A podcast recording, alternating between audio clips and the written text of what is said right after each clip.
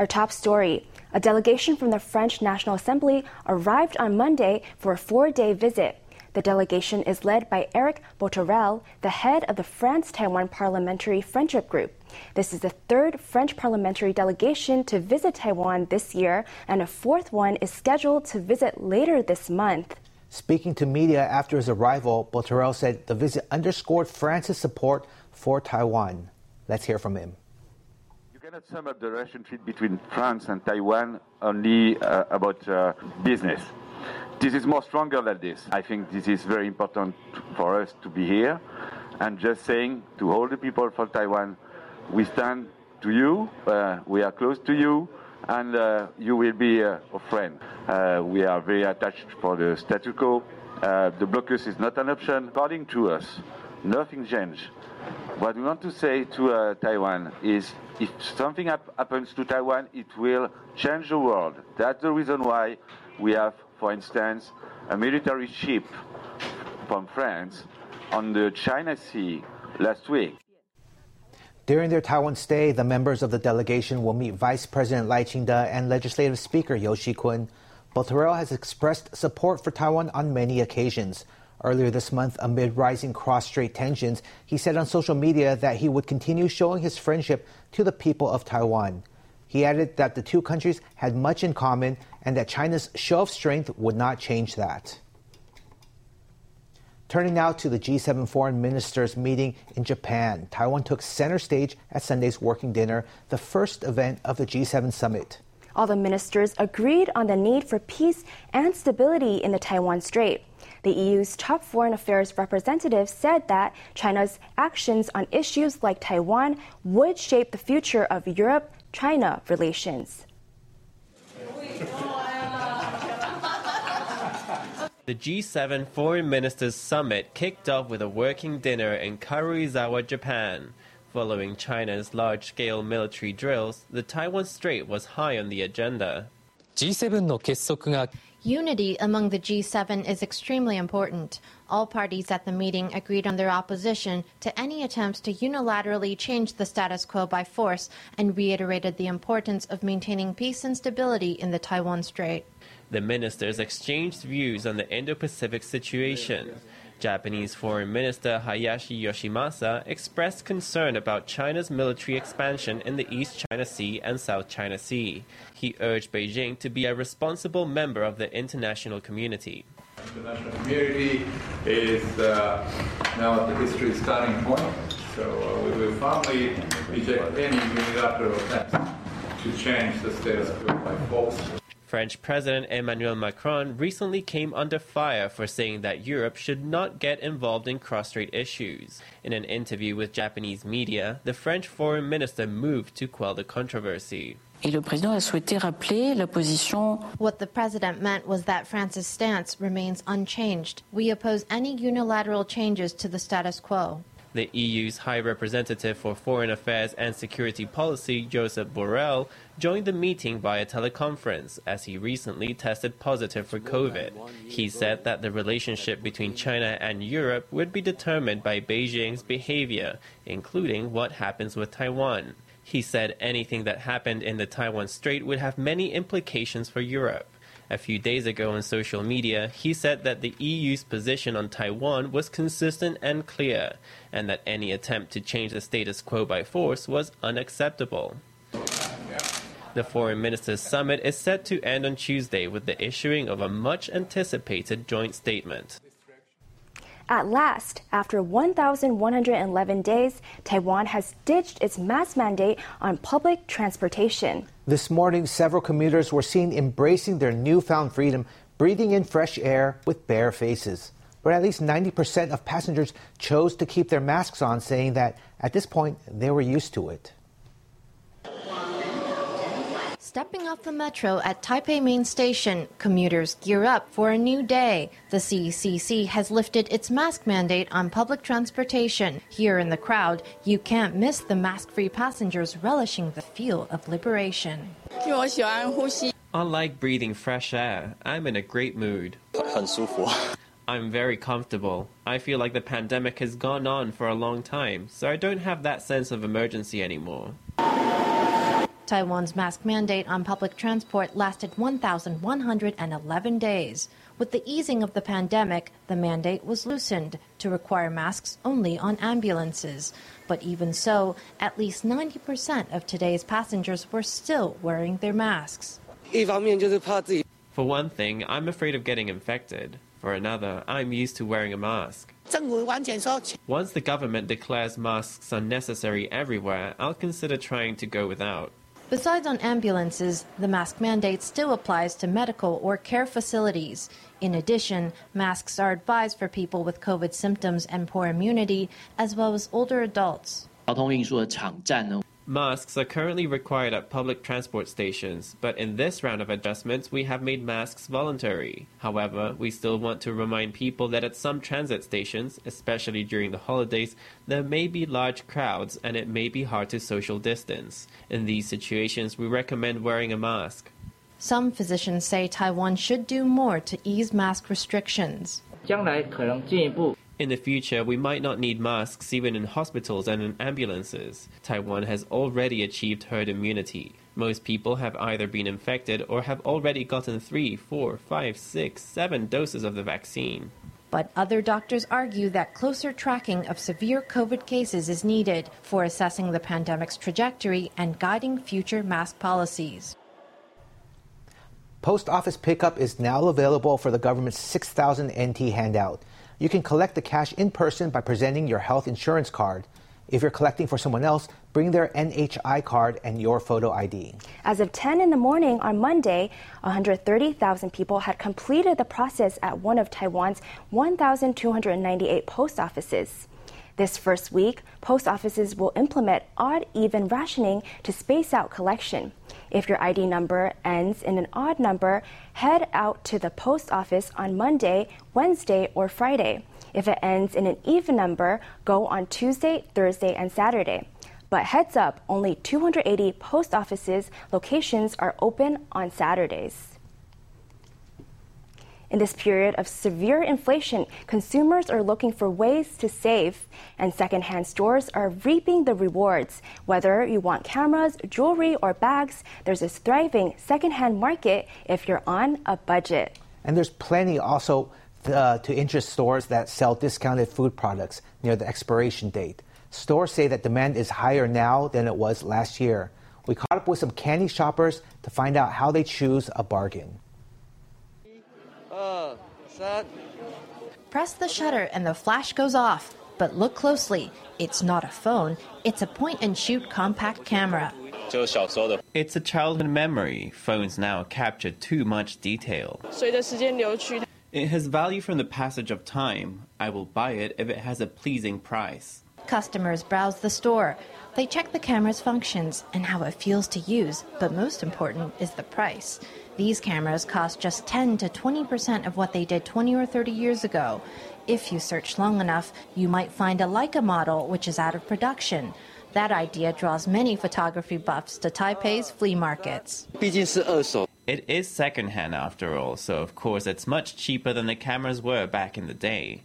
But some models have become collector's grade now, so they're several times more expensive than they were originally. 这个大概多少钱？这个的话是大概全新的款式的八折左右。 This store boasts European necklaces, earrings, and fashionable handbags from the 1950s. With inflation soaring high, famous brands are raising prices by 20 or 30 percent. So people who want to enjoy a little luxury are searching for hidden gems in these secondhand stores. 精品这样节节调涨， If the prices of brands keep going up and up, then actually the prices in second-hand markets start to look pretty sweet because it might be 20 or 30% off. And bargain hunters can even slash their food budget at these near expiry stores selling everyday items. My children all like the stuff here, so I come here to get it. Compared to this period last year, footfall is up by 20 to 30 percent. The shelves here are covered in eye catching discount signs. Almost everything here has 10 or 15% off on average. For items with a very short expiry date, it could be 70 or 80% off. These consumers are shopping around to find the best ways to beat inflation. The Veterans Affairs Council has received its biggest donation in nearly two centuries. 87 year old Zhu Luan from Taoyuan donated 6 million NT in honor of her late husband and son. Zhu's husband had been a retired service member. Following her husband's death, Chu wanted to donate his savings to the Veterans Affairs Council to thank the government for looking after him. She discussed the idea with her son, but tragically lost her son as well last year. Before proceeding with her donation, Chu sought the blessing of her son and husband through a divination ritual using moon blocks. After receiving three positive signs, she went ahead with a generous gift. Chu hopes her donation will support more military families, especially those who lost loved ones in service. She encourages others to follow suit to promote greater attention and care for service members and their families we return with China's trade barrier investigation on Taiwan, a sweeping probe targeting 2,455 products. On Monday, Economics Minister Wang Meihua said that for the first time ever, China notified Taiwan of the investigation via the WTO. As for how Taiwan will respond, the minister said the government has launched interministerial discussions to form a response. The Executive Yuan's Office of Trade Negotiations will take the lead in communicating with China, while the Economics Ministry will analyze the industrial impact of the probe, including the number of affected businesses. Notably, the investigation could last until January 12, 2024, one day before Taiwan's presidential elections. President Premier Chen Chien-jen spoke publicly about the probe last Sunday, urging China not to politicize trade matters. Taiwan has launched a trial program that reduces air conditioning use at chain restaurants and hotels. Starting Monday, the AC must be set at no lower than 23 degrees during meal times. The trial will affect more than 1,300 businesses around Taiwan, with a full rollout slated for 2025. Some businesses fear the new rule could drive diners away. But other businesses say the policy is in line with their current temperature controls. The cook braves high temperatures as he prepares a meal on the griddle. The Economics Ministry has launched a trial program to cut down on electricity consumption. Starting Monday, restaurants and hotels are banned from setting their air conditioning below 23 degrees at mealtimes. The policy will officially take effect in 2025. Most of the time, we set it to 23 or 24 degrees, but if it gets very hot, we might lower it to about 20 degrees. If it's not comfortable inside, customers won't want to come. When they are cooking things, of course it gets hotter, and if there are a lot of people, it gets quite stuffy. Summers are only getting warmer, and diners say they'd rather not sweat over their lunch. Temperature control is crucial at hot pot restaurants, where rising steam and big crowds can result in a stuffy environment. But one restaurant group says it's already regulating AC use to save energy. All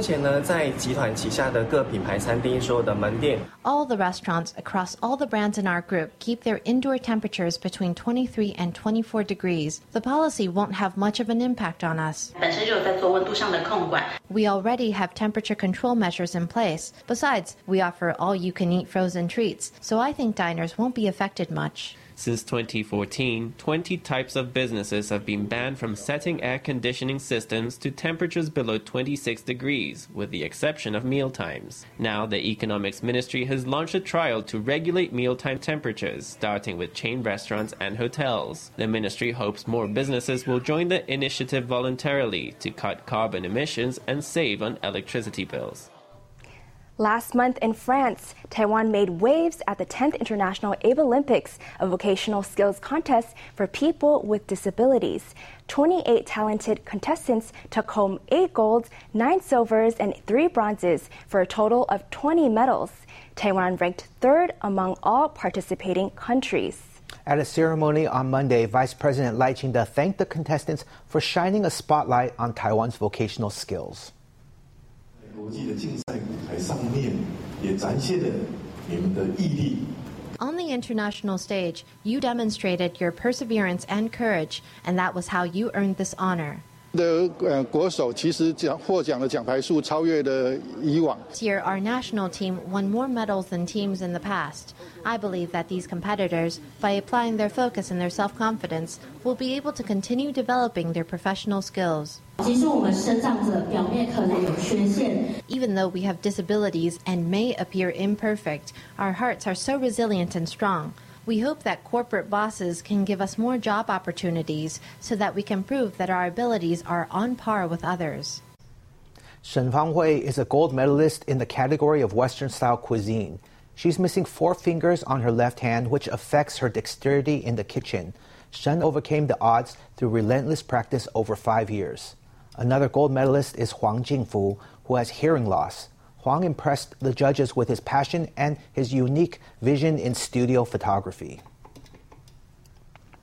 As Taiwan society ages, medical support for hearing difficulties is a growing industry. Almost 40% of folks over the age of 65 have some hearing issues, which in Taiwan means well over 1 million people. The manufacturers of Taiwan's hearing aids are also actively expanding into international markets. We spoke to doctors, hearing aid fitting specialists, and manufacturers to find out how the supply chain is getting optimized. Taiwan is an aging society. Four in ten adults over the age of 65 have hearing problems, often caused by degenerative conditions or diseases. That's about 1.2 million people in Taiwan. 随着老龄 As the population of older people grows, on average, 5 to 6% of the population have got what we can call hearing difficulties. Because they can't hear well, they gradually go out and socialize less often. And when that external stimulation is reduced, then their brain activity reduces. So that also leads to dementia. Over the long term, using a hearing aid to listen to music or watch TV shows can help reduce aging for people with hearing difficulties. Each year, the population of people with hearing issues grows, and demand is soaring for devices such as hearing aids and cochlear implants. A child enters the hearing booth and puts on earphones, ready to begin their hearing test. The test taker presses a button when they hear a sound. The responses are picked up by this precision instrument and used to select an appropriate hearing aid to meet their needs. 从适配者的耳朵 We trim the hearing aid based on the ear shape of the test taker's ears and according to their size preferences. In principle, we have what we call the half ear shape, the whole ear shape, and the deep ear shape. Modeling material is used to make a copy of the ear canal. it's sent to a manufacturer to create this tiny hearing aid. The precision technology inside, including a core chip and low latency Bluetooth functionality, is all made by the Taiwan Hearing Aid National Team. 希望整合我们台湾的一个供应链的力量。 We want to integrate the power of our supply chain in Taiwan, like integrating the power of our seating providers and semiconductor factories. We're banding together to fight and help our Taiwanese manufacturers get out into the world and be competitive against these big foreign manufacturers. The proportion of our domestic orders has gradually grown to almost 50%, and the rest is 30% Japan and 20% European and American orders. Taiwan's hearing aid manufacturers have big ambitions to expand into the global medical device industry. With the rise of the internet, how we access stories and art has changed enormously. More traditional business models like bookstores struggle to make a profit. For more humble businesses like book rental stores, it's even harder.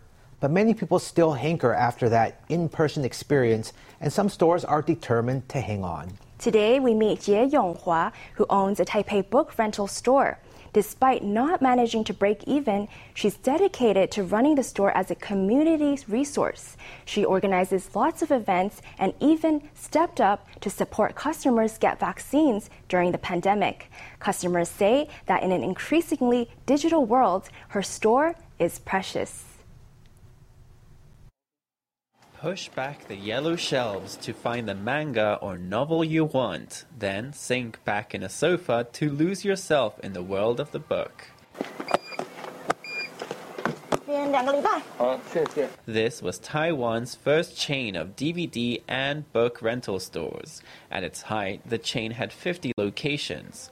But in 2016, the parent company dissolved, leaving just six or seven locations operating. In those days when there was a typhoon, people would either go to PX Mart or to the book rental store, and there'd be a line stretching all the way to the door over there. The owner of this store, Xie Yonghua, has been a manga fan since she was a little child. Now in her 30s, she started working part time in a book rental store while at university. And three years ago, when she heard the store's owner wanted to quit, she couldn't bear to see the store close, so she took it on. The previous owner wanted someone to take over. When I heard the news, I got in contact with them. If nobody had taken it, the store would have been knocked down and sold. I didn't want these books to be sold. Xie was expecting to have to struggle against competition from the internet, especially online streaming services. But the pandemic was an unexpected challenge. She developed the business by publishing book reviews on Facebook and Instagram, introducing new books to her customers, and organizing events like book fairs and film festivals. I come here every other day. Lots of stores have closed down in Taipei, so this place is precious. Some of Xie's older customers come here every day, taking home an armful of martial arts novels each time. Xie affectionately calls these loyal customers her wuxia uncles. They're getting older and they've always enjoyed reading. If we disappeared, they wouldn't know where to go to spend time, and they make friends by coming here. During the pandemic, Xie even stepped in to help customers book vaccinations and bought pulse oximeters to help protect her older patrons. So far, the store has not yet managed to break even. It has losses of almost 20,000 NT a month. But Xie is willing to persevere for the sake of the books she's loved all her life.